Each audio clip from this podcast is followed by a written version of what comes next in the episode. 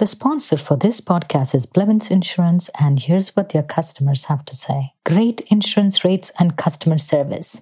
We'll search for the best possible rates through many insurance companies. For more information, go to blevinsinsurance.com or call 765 446 8999.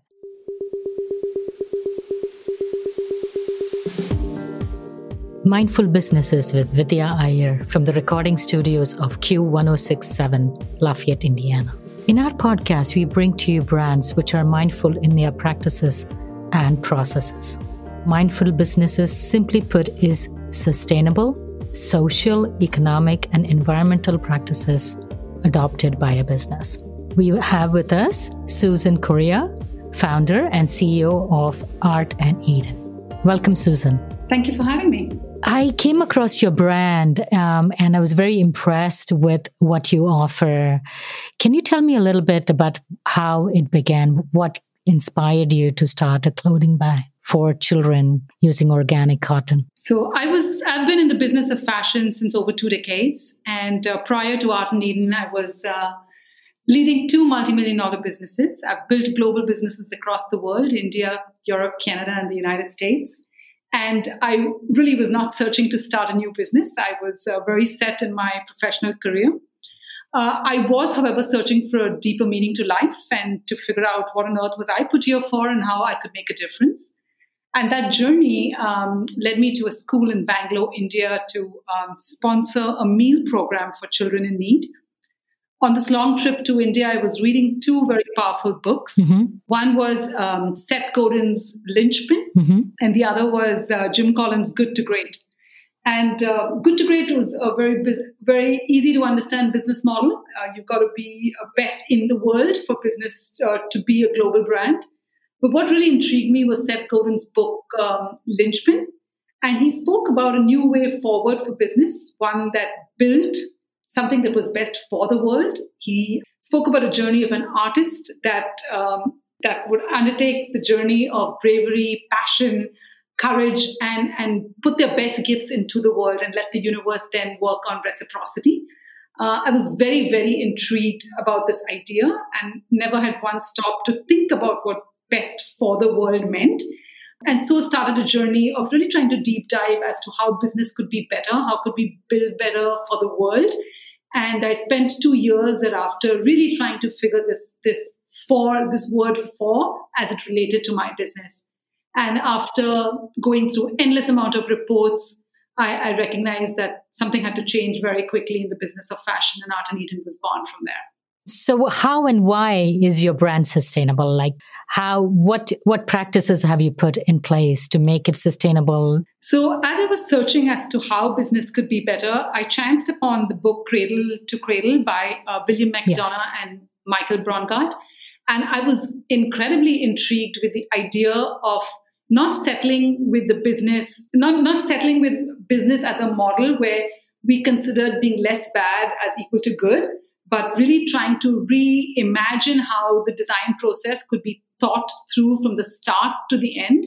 So you embrace t- triple top line thinking rather than bottom line accountability only, and then have to deal with end of pipe business in- initiatives. But really trying to figure out how to um, start the design concept right from designing to process to packaging to people to planet. How do you consider all pieces of sustainability. So, from the economic viability to social and environmental concerns, how do you integrate all of that into your business model?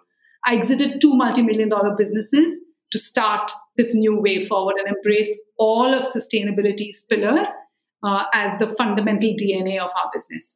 And what would you call those pillars? What are the pillars in your mind? Business fundamentally exists to be economically viable. If you don't have a viable business, you cannot do any good in the world. So, fundamentally, to build a business that is economically viable, but to manage the business for social and environmental concerns as well.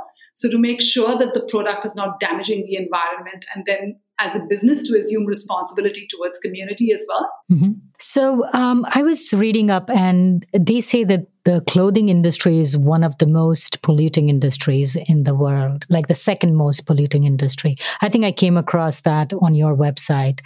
Uh, what is the basis for that, and why is the clothing in- industry how does it pollute so much? How much, I would have imagined some other industries to be more polluting. And why is the clothing industry more polluting? So, Eileen Fisher was one of the pioneers of uh, the sustainable fashion journey in women's wear um, in the US. And when mm-hmm. she was receiving the Ecological Award um, for her um, contribution to sustainability, that was her opening statement that I'm receiving an award in, in the second most polluting industry of the world. I think because fashion's uh, production cycle is so so long and so spread out that the entire impact that it has on the environment gets masked in the finished product. Because we've got to remember that the process starts from how the seeds are grown. Then you have all of the mm-hmm. spinning weaving. Then you have the dyeing. Then you have the water wastage and the water pollution so I think fundamentally through the whole process, with the intensity of the use of insecticides and pesticides, we are polluting every life giving natural system, air, land, and water, with, with the waste of, of the industry. So when I read that cotton, which is naturally portrays the image of being a natural fiber, occupies 3% of global farmland and uses 25% of the world's pesticides and 16% of the world's insecticides these mm-hmm. were facts that would that just stopped me in my path uh, to race to produce more units and really try to figure out a new way forward for business.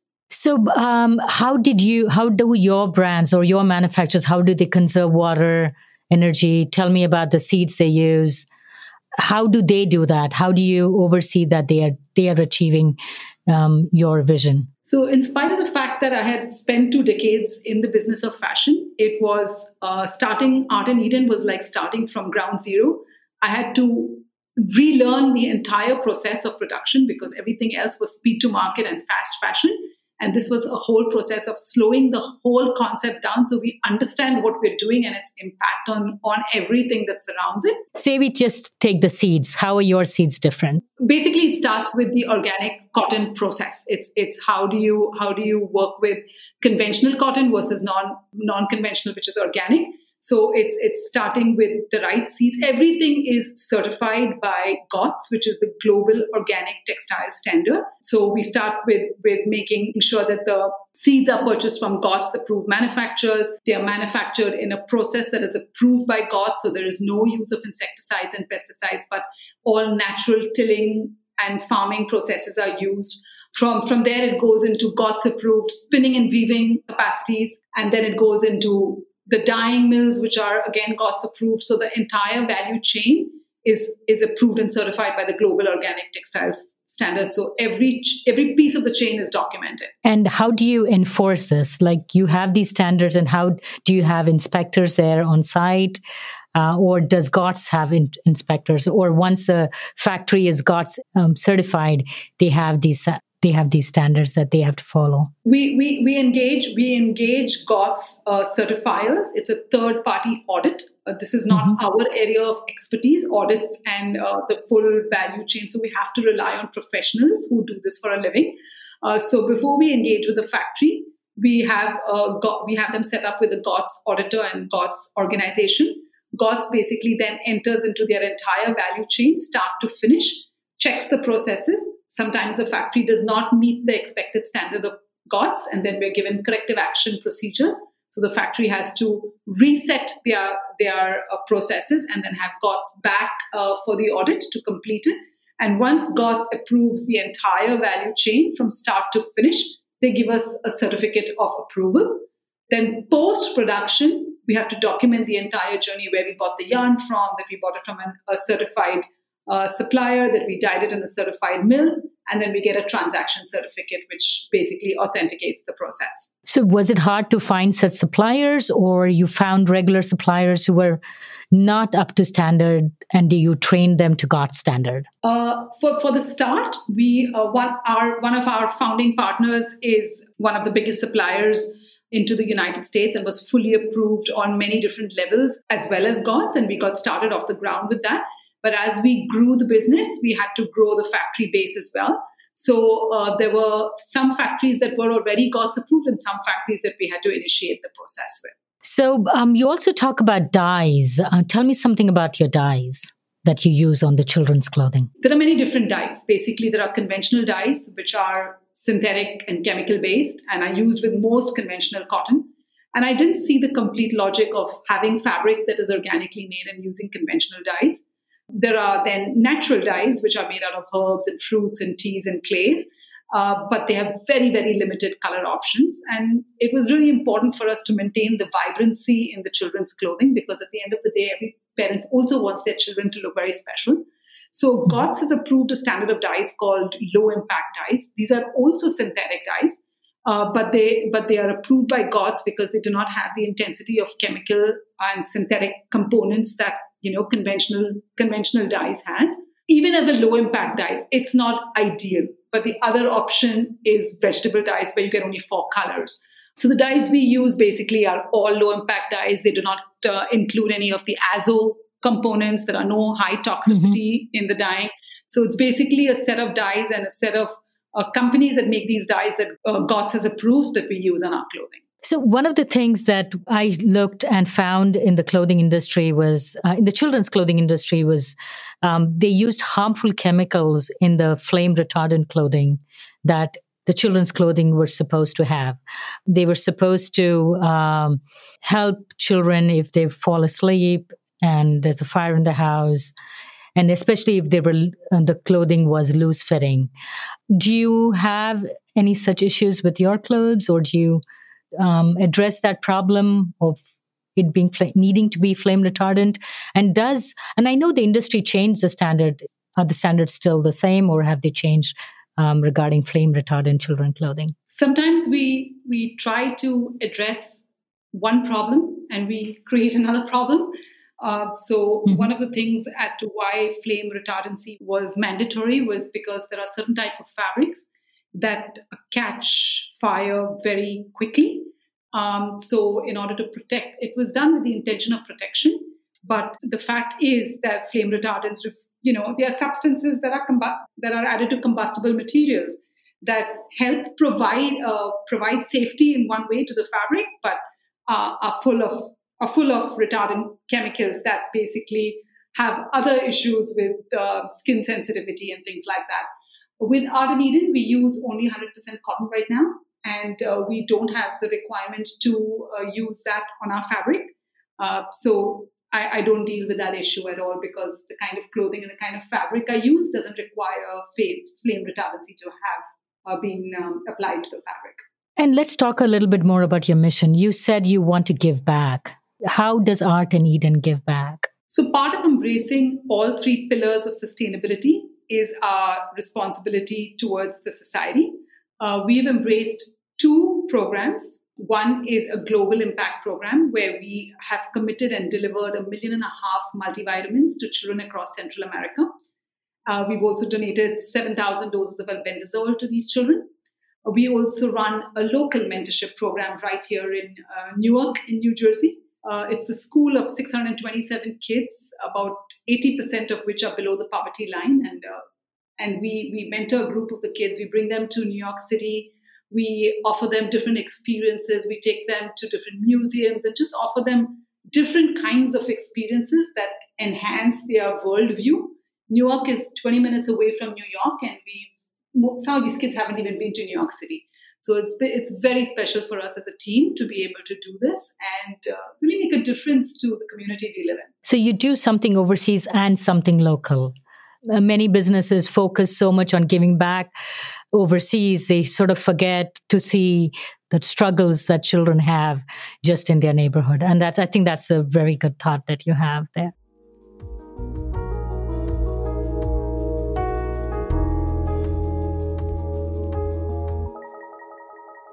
The sponsor for this podcast is Blevins Insurance.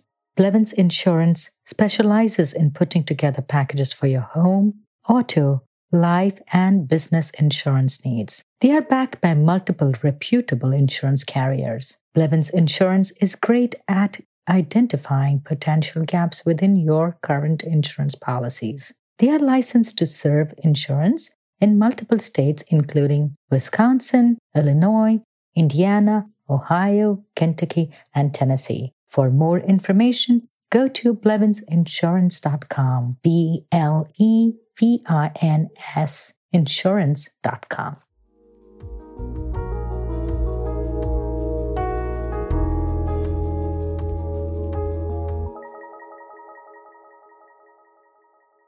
Your products, I saw they were um, whole range of products. What are the range of the age range and they are bo- for both boys and girls or yes we do from newborn to the age of 12 and we do both genders girls and boys are your clothes very specific pink for girls and or are they gender neutral? How are they? We do a girls and boys line and we do a gender neutral line. Because many times i think there is waste also. You know when talking about sustainability we also talk about waste. So if you have a son and then you cannot use those clothes for a daughter you have to go out and shop again. So i think part of sustainability should be that it could be reused for the next child because the children wear these clothes for a very short time and this way um, you also are saving the environment by having to by being able to reuse the clothes. Yeah. And I saw, and also noticed that your prices were reasonable uh, for for the for everything that you're achieving, everything that all your you know your mission, you're trying to make it from really good quality cotton. How do your prices compare with, say, another brand which is not organic and a brand which is organic? That's very interesting because when I when I started this whole journey of wanting to embrace sustainability as a business model, I read a number of uh, reviews by moms on on sites that were offering organic clothing, and all of them said, "Why does it have to be this expensive? Children are, like you said earlier, children are going to be in and out of this so quickly. Why does organic have to be something that is, um, you know, so highly priced?" And that was something very important to me as I started this journey to make sure that I figure out the whole value chain in a manner that does not make it so unaffordable or, or affordable to only a small group of people. Uh, that was my mission from, from the day I started Art and Eden. I also have a very strong production background. I was a production solution from the top tier stores down to discount retailers before I started Art and Eden. So I have a very strong production and process background. And uh, I think by virtue of having a very strong investing team, on board our journey, we were able to manage for economies of scale and uh, were able to build very efficiently. So, most businesses, if they are efficient and they are mindful about having their costs low, and then they will be able to pass on the savings to the consumer. So, I did see one more thing. You also have something about endangered species. What is that? We recognize that Art and Eden, we live very interdependent lives and the human species is one of millions of species that inhabit the planet. It was very important for us to, to understand and embrace this as we are uh, so close to the earth in everything that we do. A lot of our graphics are very animal centric, and it was one of our dreams to be able to partner with either Nat Geo or Discovery or Animal Planet or someone that really um, embraces the whole ecosystem and it was it was really really cool when discovery reached out to us for a partnership and uh, we, we did this entire partnership with them that brought awareness to endangered or vulnerable species. We launched it in 2019 of spring and it was really a delightful collaboration to have. Do you recycle the clothes? I know some of the brands now they say bring back your clothes and we give you 10% off. Do you do any of those um, programs? So I spent six months before I started Art and Eden to make sure that I worked on the fabrication that we're working on. So it's not like fast fashion where you wear it a couple of times and you throw it. As you said, sustainability, how do you have multiple uses and multiple people using the clothes? And while maybe a girl's garment can't be transferred to a boy's sibling, it can be transferred to a cousin or to uh, someone else uh, in need or someone down the line. Uh, but we, we make sure that we tested our fabric so much that the sustainability piece keeps on extending uh, into it. We have just started our business. We're just two years into the make. We have not yet uh, done the reuse program, but we are looking at different models of how to continue making sure that our impact transcends the multiple uses of the clothing. Talking about multiple uses, um, have you heard about the rent, the business Rent the Runway? Yes, I have. There is a similar one for children, and their slogan also is um, sort of sustainability because they think that the kids, especially zero to two, they wear each set of clothing for very few months. Um, so they have a similar model where they send you a box of washed, reused clothing every week, or I'm not sure what the different plans are, but I was wondering if you had heard about them. I haven't heard about the children's. I haven't heard about the children's. I've definitely heard about Rent the Runway and other models in the women's uh, area, but I haven't heard about. Do you know the name? I will um, try to find it for you. Um, I was thinking also about the wages. You know, there's always this, even like big companies, uh, for even with all their inspectors on the ground, sourcing agents on the ground, overseas, fall prey to unethical practices on the um, on the part of the uh, suppliers. How is yours different? How do you assure that the workers are you know do receive their wages, they have their rights, they have bathroom breaks, they get you know time off, health benefits. How do you assure all those things? Or does GOTS take care of all that? GOTS is one piece of the business. So GOTS is uh, basically the sustainability value chain. We work with, we're very fortunate to have a really, really good group of factories that we're working with and who pride themselves on the way they treat their labor. So I had a, a social just someone who was working with me as as who has a very intense background in social justice, who fundamentally believed that business could not be good. Business basically succumbs to many failures. So I um, I sent her on a trip to India, and I said, you know what? I would like I would like to substantiate your belief one way or the other. If you feel that business uh, fails hu- humanity and their workers, or if, if you feel like we're trying our best to make this work, why don't you go? Why don't you go? Here's a ticket. Go without anyone from the Art and Eden team and you come back uh, with your report on the factories. And, and her report is part of our 2018 impact document, uncensored. I, I published her entire report. And if you download it from our website, uh, it's, it's, it's her entire report on the factories is listed, how she went in as a skeptic and um, came in seeing that that business can be good. Yes. Was her name Nandita? Yes, that's right. Okay, yeah. Yes, I think I uh, saw that. Yeah.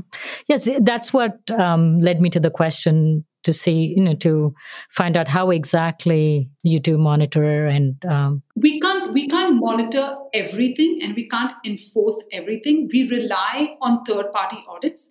So when you have and when you have the ratings and audits of multiple third parties verifying you for environmental um, compliance, ver- verifying you for social compliance, working worker rights and worker uh, work situations have become top of everyone's priority right now and the audits are incredibly strict. They do random audits. They just come into the factory uh, unannounced. They pick up workers from uh, randomly from the floor and interview them uh, anonymously um, so that so that they can really really uh, verify the whole process. And uh, and our, our, factories are open doors for auditors to walk in and and uh, verify what is being said and what is required to be delivered by the audit is done because their certifications are also important to them.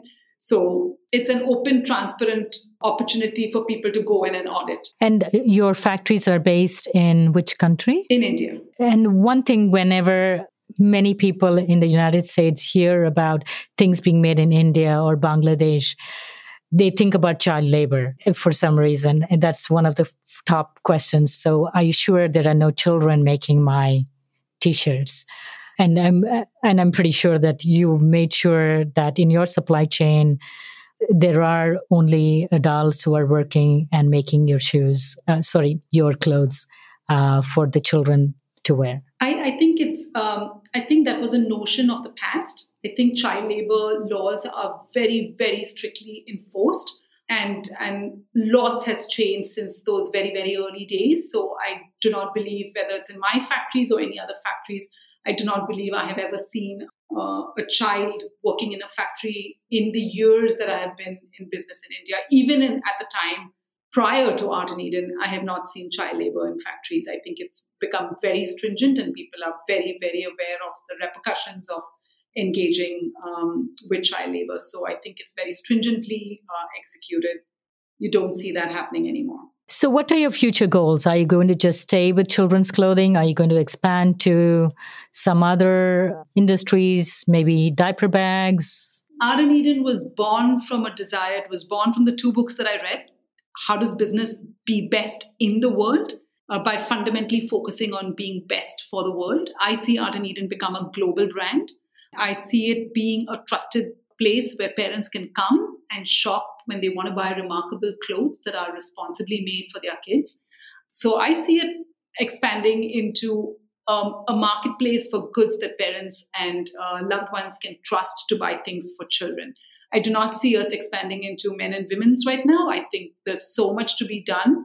Uh, we've taken a really good leadership position in uh, standing for sustainability and embracing it, embracing it in all of its components.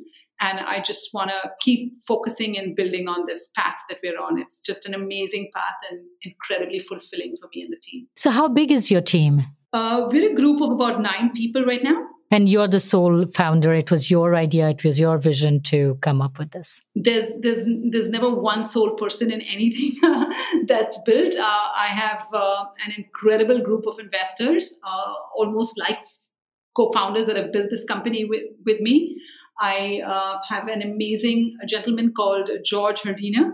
He's the ex global president of Ralph Lauren, who reached out uh, to me post uh, seeing a podcast that I had done and uh, has embarked on this journey with us to help build Art and Eden. I have Charlotte Taylor Wright, who is an amazing managing director of uh, sales for North America. So, my entire team, my design team, my branding team, I mean, everybody has played a part. I am one piece of the whole part. So, where can one purchase these? Um awesome codes for their children? So we are available uh, with Nordstrom's, with Neiman Marcus, with Von Maur, and in about 200 stores, specialty stores across the country. We are available on artandeden.com. And all of the stores are listed on our website as well. Thank you so much, Susan Correa, for joining us today. Um, we were talking to Susan Correa from Art Eden. Thank you for having me. It was a pleasure. If you're a creator or would like to recommend a mindful brand to be featured on our show, send us a message on our Facebook or Instagram page. Thank you to Jim Stone of Q1067 FM, playing the best of yesterday and today, for letting us use the studio for recording this episode. Thank you, Ryan Martin, our technical editor. Music for this podcast was composed by Tatum Gale. This is Vidya Iyer for Mindful Businesses.